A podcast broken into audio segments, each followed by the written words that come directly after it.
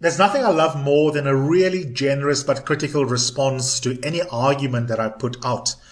And Sarojini Nadar is a professor at the University of the Western Cape, where she holds the NRF LMS Desmond Tutu South African Research Chair in Religion and Social Justice. And she had responded to an article of mine that I had written and which was published on Good Friday, in which essentially I argued that the God that I was raised to believe in in my Catholic upbringing, which is a God that supposedly is omniscient, omnipotent, and omnibenevolent, cannot be squared with natural disasters such as the floods in KZN. Many of you were upset. Some of you did not wish to engage me critically. She did, and she did so incredibly generously in a beautiful argument, which was really a set of meditations more than an argument that I think everyone should read. And if you haven't, you can find it on timeslive.co.za. A quick search, the title of her response to me was God, Grief, and Good Friday, a response to Eusebius McKaiser. There's a link to my article inside hers, and I think the exchange between us, in my opinion, is productive. And I invited her, and she generously accepted to come onto this edition of Eusebius on Times Live. There are really two aims. One is simply to speak into our conversation we had on paper or online, as the case might be, because not everyone enjoys reading, sadly. And secondly, to pursue one or two points a little bit further that you can't do for the sake of being pithy so that someone doesn't have to read a treatise when they click on an article.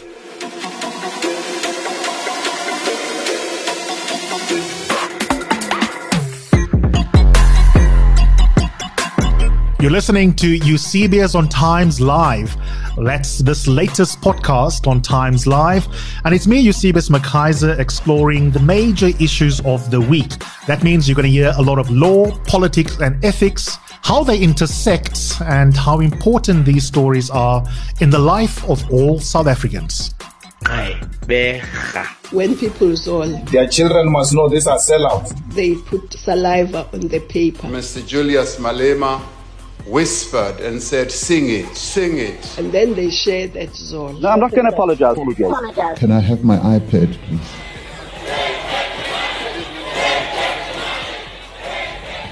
So they stole it.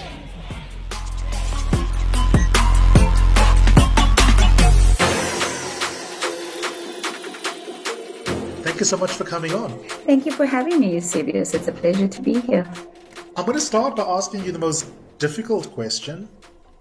How are you?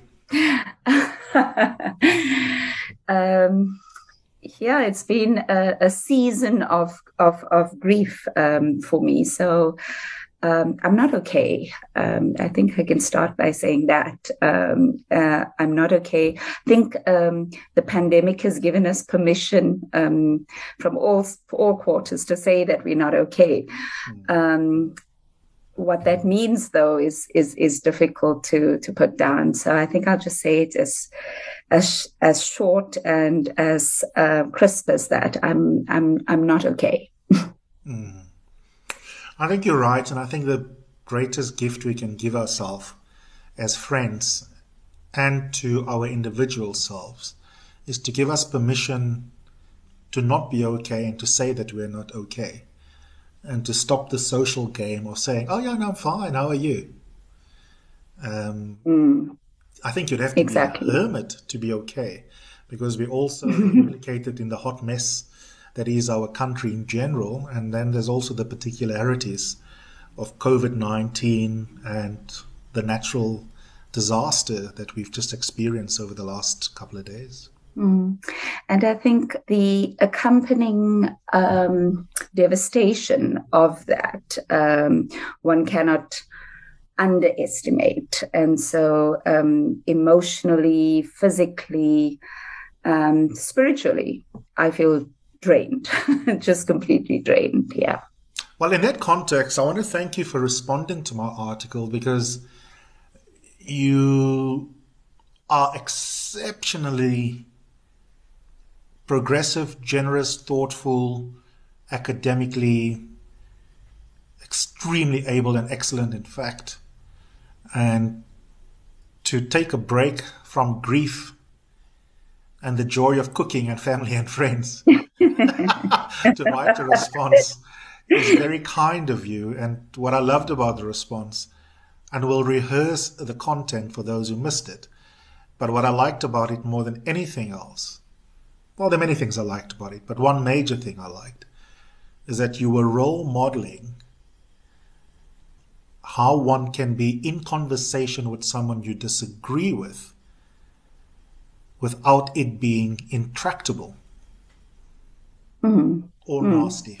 I think, yeah, yeah. Um, well, the academy teaches us to be quite polite, I think, sometimes. so that's one benefit of being in the academy. um, I, I imagine those who are on the receiving end of um, uh, peer reviews of their submissions don't uh, might not agree with me about um, politeness, but at least at least we couch it in in polite language. Um, but uh, two things um, that strike me about what you said, um, Eusebius, and I might forget the second thing because that's a result of my COVID post-COVID brain. So please Mm, forgive that's me if I forget the second point. But but uh, perhaps let me start with um, you saying um, thank you for taking a break from your grief and your cooking. Um, I, I often um, joke with friends and family that um, I I process through cooking. And so cooking for me is uh, I, I cook when I'm happy, I cook when I'm sad. Um, but uh, when I'm not cooking, they should be very worried because then they need to send help. so so cooking is one way of of, of processing grief and and um, yeah, and, and just the general state of unhappiness, I think, and not being okay that we find ourselves in um, currently.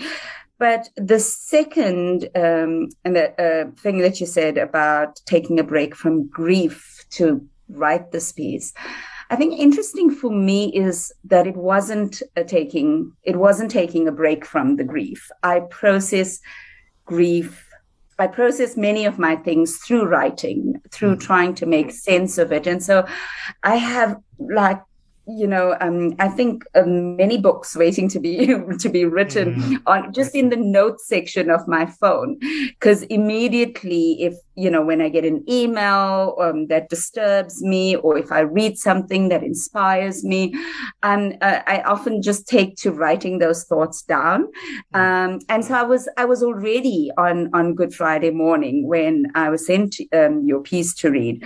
I had already written that piece to my niece um, the piece that i reflect on um, in the article. And that wasn't meant i mean it was just meant for both of us. I ended up um, drawing on it for the piece hmm. but writing that message to her was for me a way of processing how both she and I, and, and she's quite religious, um, how both she and I are processing the grief of her mom and my hmm. sister. Hmm. So it wasn't really taking a break in so much as it was channeling, I think, if that makes I sense. get you. That makes complete sense. What I find interesting about our conversation in the blogosphere is that interestingly enough, although you are theistic and I am agnostic, some people would say I'm a closet atheist, that funny enough, I think some religious people will be unhappy with your response.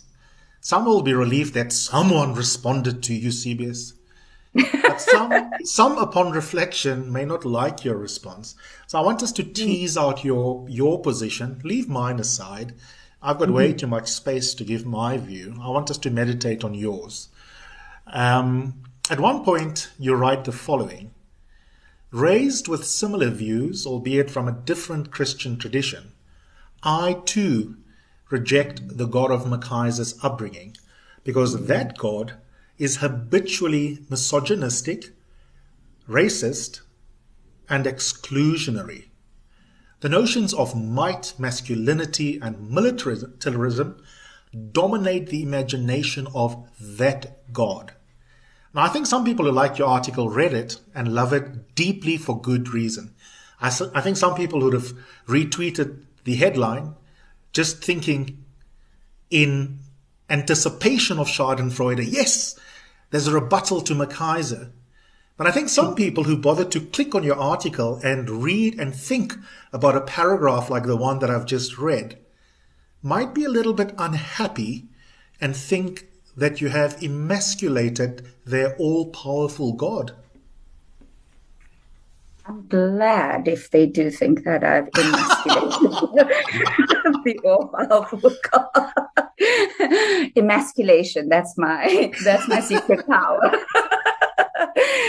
um, I, and I say that in jest, but I do say I, I think I mean it too. I, I, think a lot of my work, um, my feminist um, scholarly work on religion, um, is about emasculating that all-powerful God. Um, so, um, and I can say a little bit more about that. Um, but maybe, if I mean, if if you'd like to hear, I can give you some background about where that God of my childhood that I'm rejecting yes, yes. comes from and, and why I say I rejected. So uh, my, my, my, my father passed away when I was eight years old and I grew up in the Pentecostal church um, uh, since migrated away from um, from that tradition um, find myself in in other um, mainline traditions now. Um, I'm not Anglican, though some of my best friends are, and I, uh, uh, but my my my parents converted to Christianity when I was about a year old. They were Hindu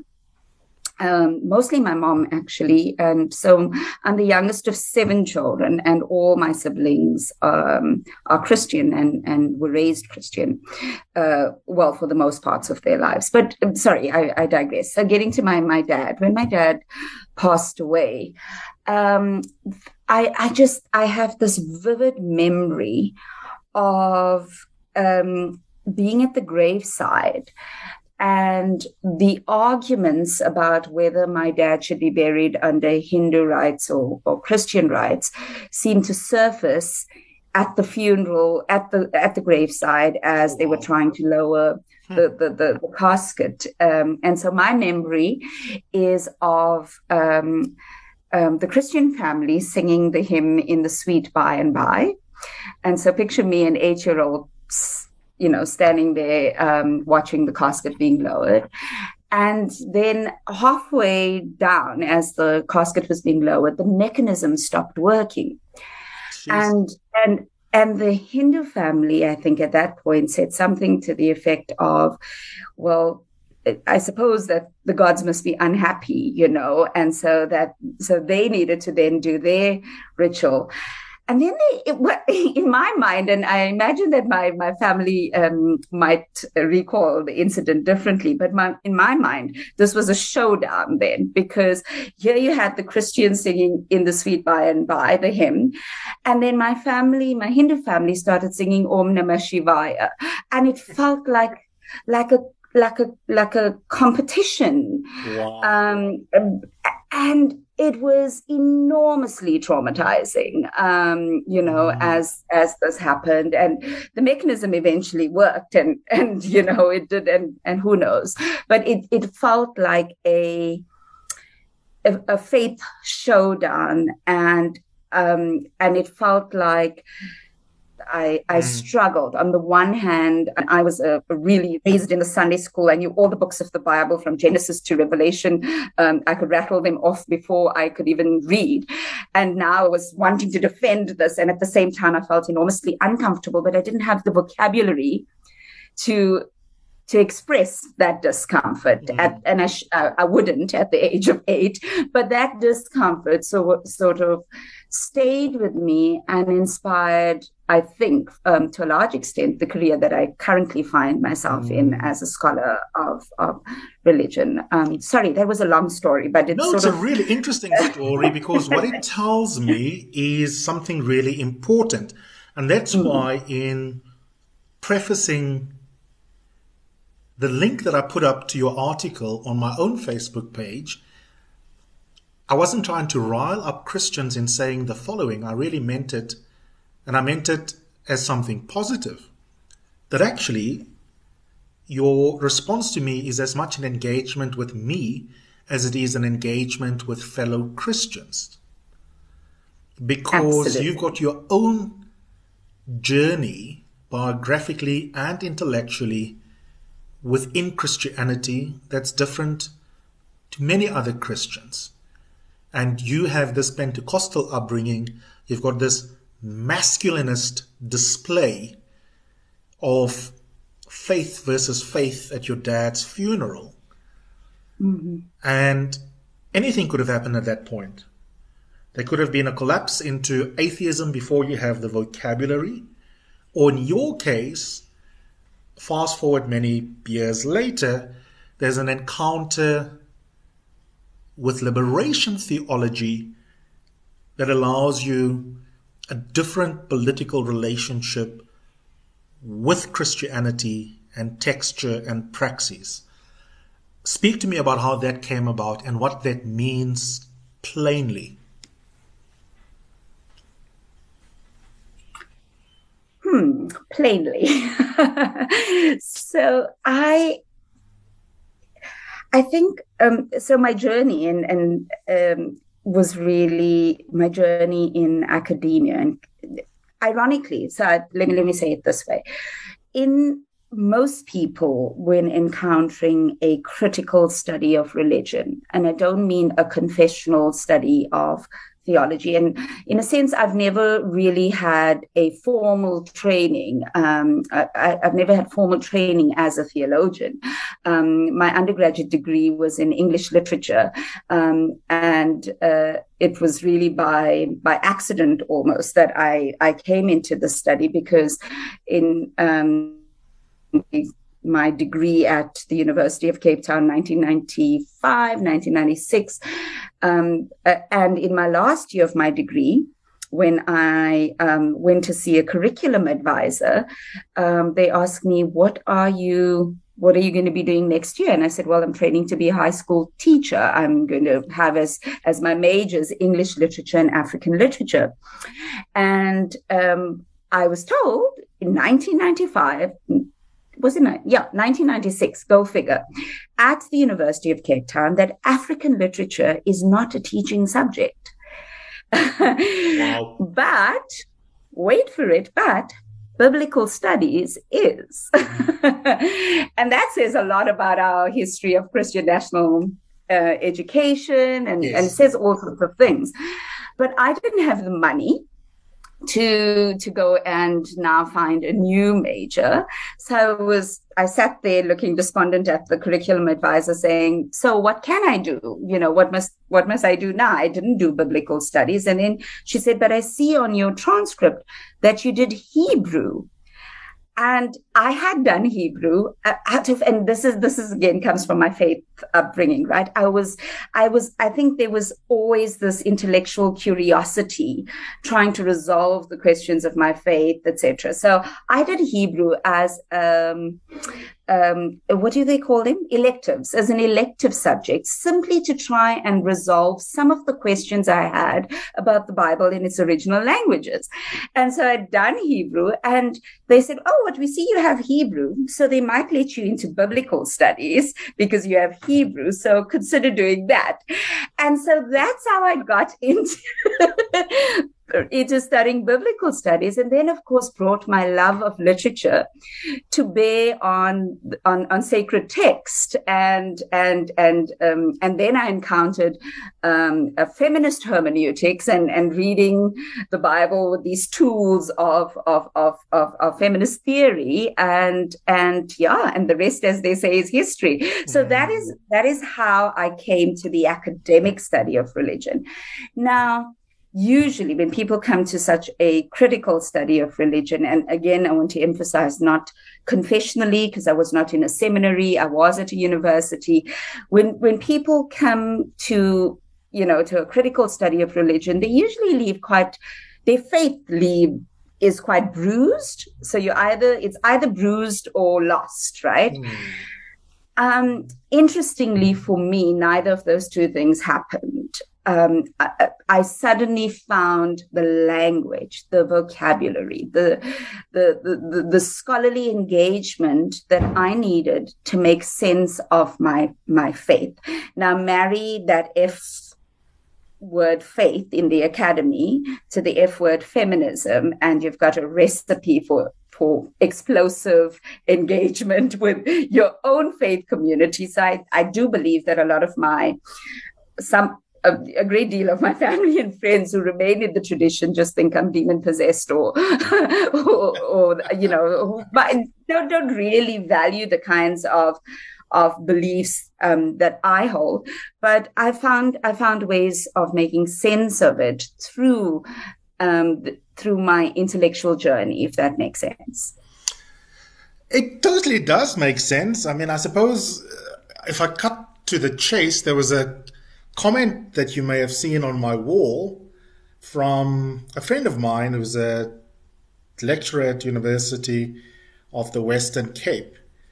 And I thought that his response was really interesting and I was looking forward to to asking you what you make of his response because I didn't respond to your article analytically because I think there were more important things to celebrate about your article than going into debating 101 mode. And I, mm. I'm not saying that he did this because he is, he's also an excellent exponent of productive disagreement with people he disagrees with in philosophy, in science, and in all sorts of subjects. Um, and his name is Jacques Rousseau. But Jacques said the following, and I won't read all of it, some of it is a bit um, technical philosophically, but I'll read enough to be true to what he had said um, and for us to engage. He says, Eusebius, the response, that would be your response, the response is thoughtful and respectful towards your arguments. But it is also counter to the full set of most, quote, Christian beliefs, as you might be noting Eusebius in labeling it progressive. God, in quotes here, becomes a placeholder for values, hopes, virtues, morals, goals, and all of that. And I've got no problem with that God, he says. But it's not the same God as most Christians seem to believe in, and also not one supported by the text, unless we go down the tortured route of reading to arrive at the meaning we prefer. The typical flavor of God is far more prescriptive than this, rather than being a version of what philosopher Dennett calls intuition pumps. And so he goes on. And he ends by saying, the version of God in her response to you is sincere and compassionate, but it, as a response, doesn't need God at all. It simply needs any deep humanistic commitment. To cherish the queer black feminist thought that you infused your response with, do you need God?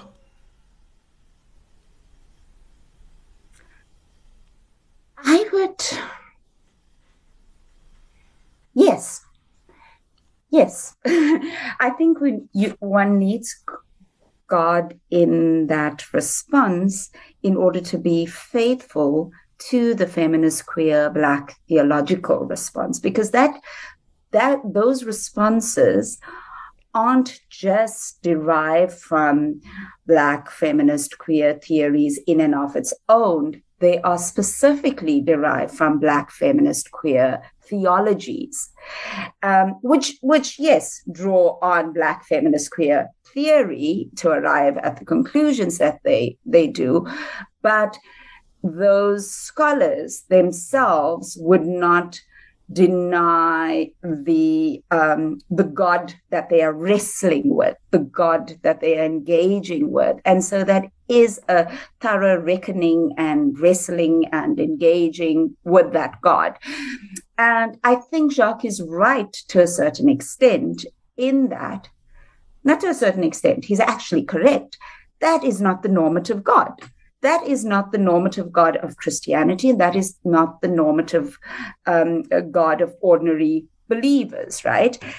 That said, um, I also don't want to um, to disregard the fact that within ordinary ordinary. I, I, can't make the air quotes on a podcast, but within within with, within ordinary faith communities, um, I, I don't think we can disregard that such a wrestling happens it might seem from the public pronouncements and the popular theologies that are peddled in these ordinary faith communities that that that such wrestling doesn't happen but i think if we are to look at just in South Africa alone, if we are to look at the kinds of theologies that gave rise to the liberation movement, for example, there mm-hmm. is that kind of wrestling that's happening. And I don't mm-hmm. think it helps us to discount that as false consciousness or just false consciousness because to discount that as false consciousness is to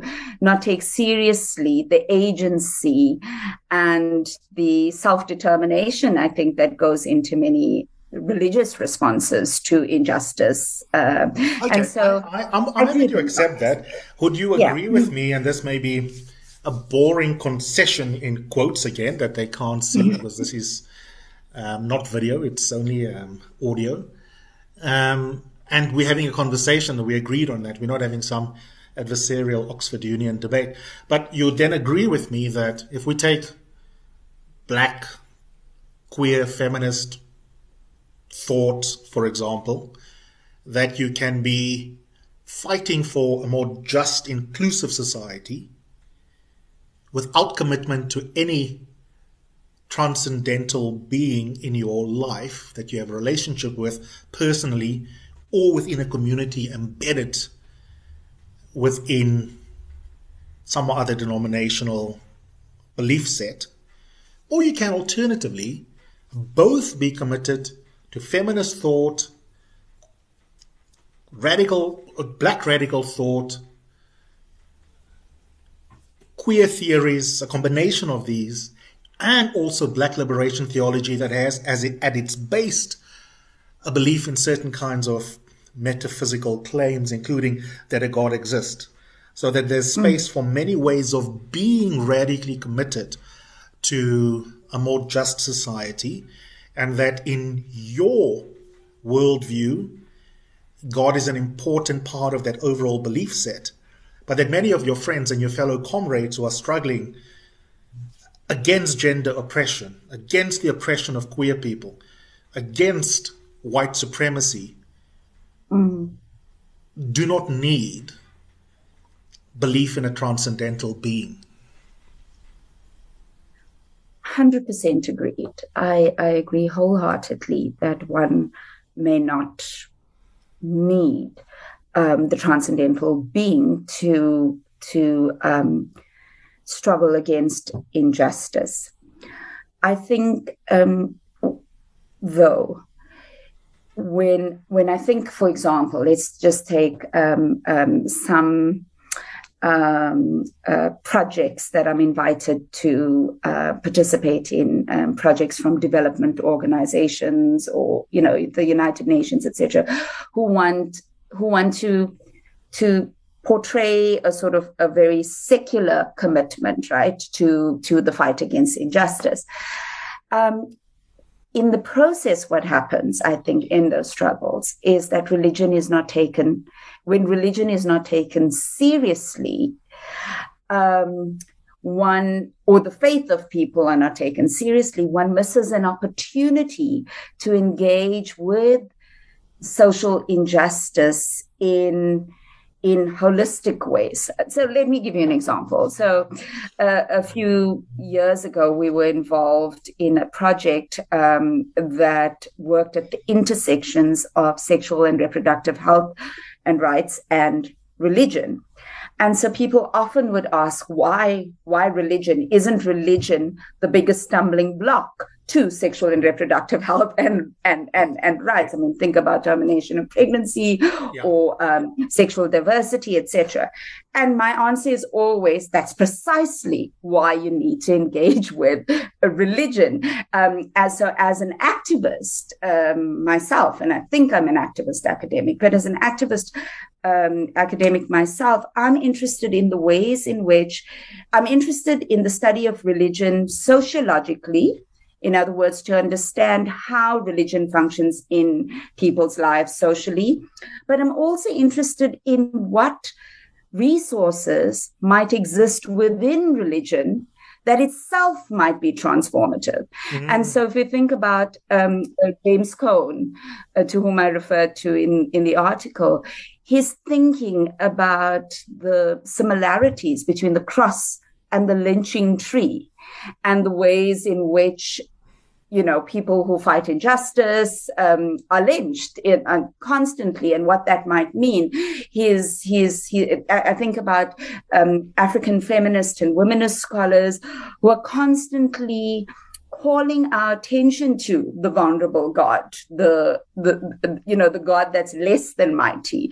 Um, you know, the, these are helpful ways to think about religion, but also in terms of um, transforming an unjust society. It gives us, it gives us more, I think, authentic ways to engage with communities who mm. hold dear to these beliefs. It's providing alternative ways about thinking um, about those beliefs. And so it's it's not just, I mean, theology would be interested in what you believe, right? The the the, the content and the doctrine and all of that.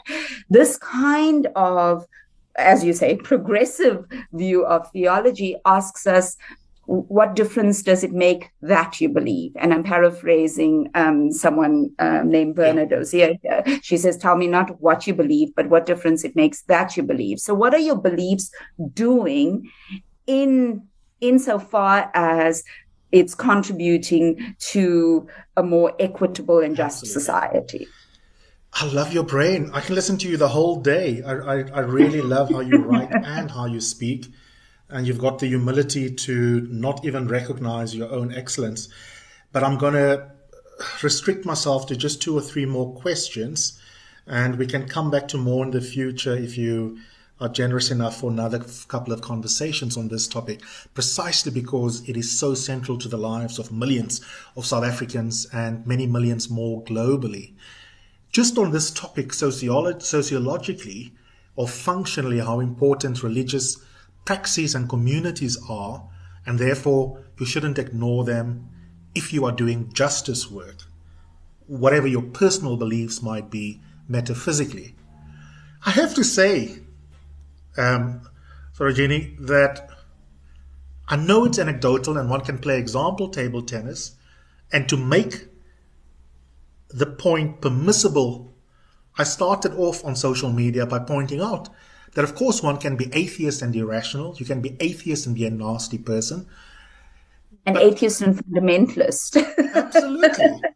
It's Sorry. amazing to me how many how many putative, self-defining Christians, Muslims, Jews, slash other theistic persons respond to an article like mine with ad hominem bile, racist mm. responses, homophobic responses, one calling me fat, undermining my difficult work I'm doing at the gym.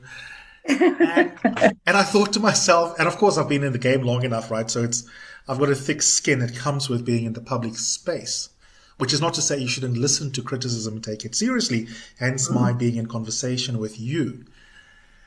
But um, why does it seem like there are so many believers who are not immersed within a critical community of believing, but a mm. rote relationship with the rituals and the praxis of their faith?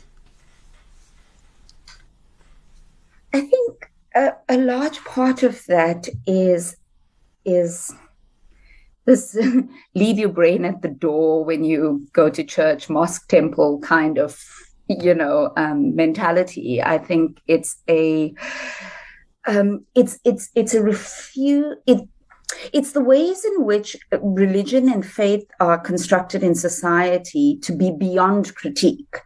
And so often we think that to ask questions of an almighty, all knowing, omniscient, omnipresent God is to undermine the power and, and, and um, extent of the the capability of that God, um, which I think is an absolute real shame. Because if God is really that mighty and that powerful, I don't think God's going to be offended whether you call God he, she, they, or whether you you know you apply whether God is black or you, and so it, it, it's it's interesting how people and believers in particular feel like they need to protect um, that God. And I think a lot of that comes from a desire to protect that God.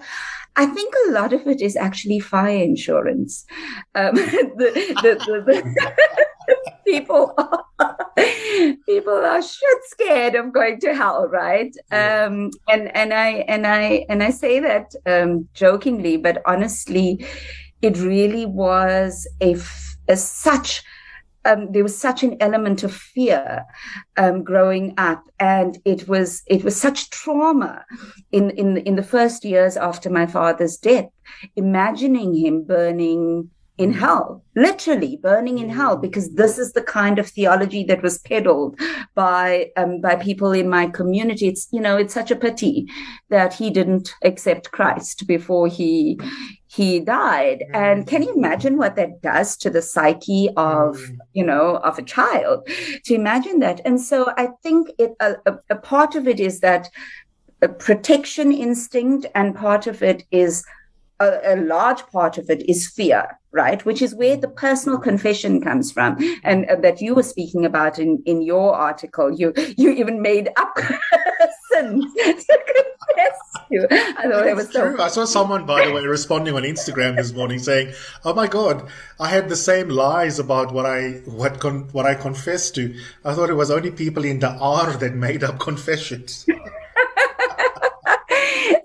but but uh, uh, yeah, in as funny as it is, I think a large part of that is the problem of, in in this case, I mean, it could be other religious institutions too, but in this, in your case, it's the problem of the church that refuses to address structural and social sin, and instead puts all the blame on on individual sin. And so the whole rite of confession is about me confessing what I've done in my little world and not seeing how that is part of a bigger structural and social sin, which we don't really want to speak about, right? There's so an, there's an embedded, yeah. an embedded part of my query because hmm. I, in preparation for our conversation, my old broadcasting habits obviously don't go away with podcasting. And I was trying to think when we come to this theme, what is a nice way of framing the question? And I, I gave you the earnest version. The cheeky, but seriously cheeky version is that I wanted to ask you, is religion supposed to be humorless? Because it seems like so many people are offended even by the smell of potentially mocking or being humorous when someone is engaging their religious core set of beliefs. And I thought to myself, Actually, I must ask Prof when I speak to her, is humor and religion not in the same WhatsApp group ever? I have to say, the best example, I think, um, of how to bring religion and humor together is in the person of the late Archbishop Emeritus Desmond Tutu. Yes.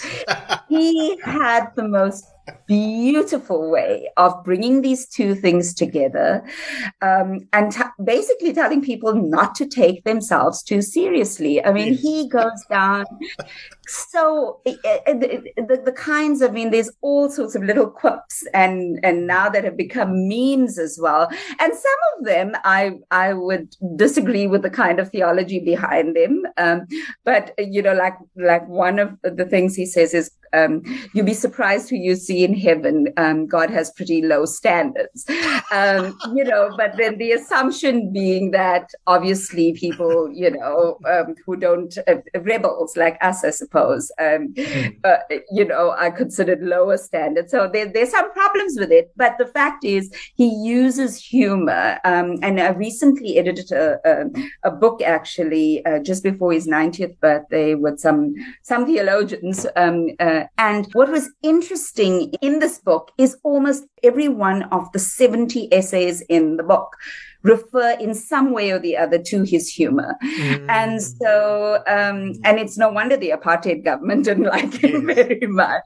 Um, so I do think he provides a wonderful example of how humor and faith can be brought together and, and should be, um, because I really don't think we should be taking ourselves so seriously. And i think that's that's the problem right? When as soon as we say let us bow our heads and close our eyes then everybody yeah. feels like there's there's no there's no space here for humor. So yeah. I should leave it on this humorous note because it's a beautiful note to end on. So my apologies that the last question i'm going to ask is an earnest question that i should have asked earlier um, and leave the humor as a beautiful note to end on. But be that as it may precisely because you see the pull in some of the comment from someone like Jacques Rousseau on my Facebook wall that says there's a lot of deep humanism in your response to me that an atheist can sign up for while mm. not taking on board the metaphysical claims about a transcendental being.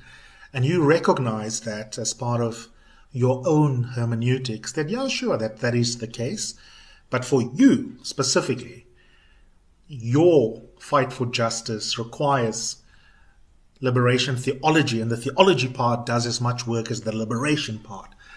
But mm. nevertheless, I still wanted to know from you if you were happy to recast the God that Eusebius was told existed in his Catholic primary school and strip it of the hypermasculinity. How important is truth and evidence for you about what traits God did or did not, does or does not have? And how happy are you that your God is one that you can make in the image of your feminist politics, regardless of whether or not it tracks the truth about God? Yeah. And I suppose I if, I, my... if I was in debating mode, I would ask you, do you concede that you are making up a God that you can live with, but you are happy for the functional benefits? A God, a God with benefits. Who who wouldn't be keen on that kind of God?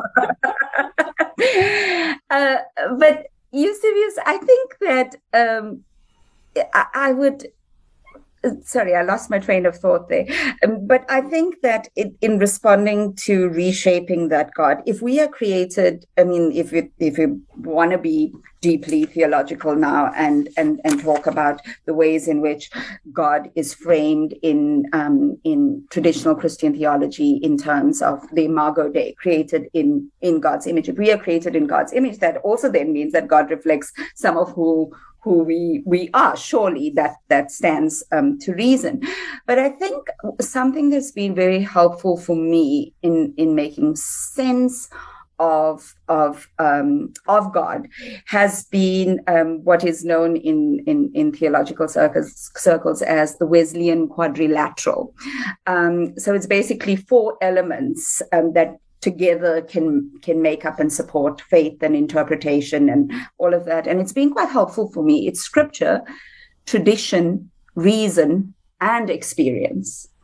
And unfortunately in in in popular religion um it's it people usually rely on on on one of those four things and and unfortunately um, it's it's usually on the first two on scripture mm-hmm. and tradition mm-hmm. and reason and experience mm-hmm. fall by the wayside and i find this very helpful um, and wesley uh, i think the methodists are going to be very happy that i'm invoking uh, wesley here but yeah. you know the, the idea is that scripture can't stand on its own without understanding tradition and that tradition can't stand on its own when it's not um, in conversation with reason. And by reason we mean the the whole range of anthropological philosophical sociological cultural you know meaning making tools that we have. And of course lived experience. You cannot have a faith that doesn't take into consideration lived experience. And so i can't I can't and I won't argue with truth claims about, you know, Adam and Eve, for God's sake, mm-hmm. or you know, I because I can't and I and I won't make any attempt um, to to to engage with the the historical truth or not. Uh, the, people have done that and good for them, but I can't and I don't and I'm not always sure that all the the answers they, they give us are mm-hmm. necessarily appealing to me. Um, but I do find these four components very helpful in trying to make sense of, of, of, of faith as a social justice activist um, and an academic um, at that, uh, for me, in any case. So, yeah. What a beautiful conversation. I thank your God that she gave you such excellence as an academic activist. Thank you for coming on the program, and thank you to HCOM for not messing up our recording. indeed, indeed. I'm, I'm very pleased, and it was a, a lovely to be here and a delightful conversation. Thanks, Yusuf. Thank you.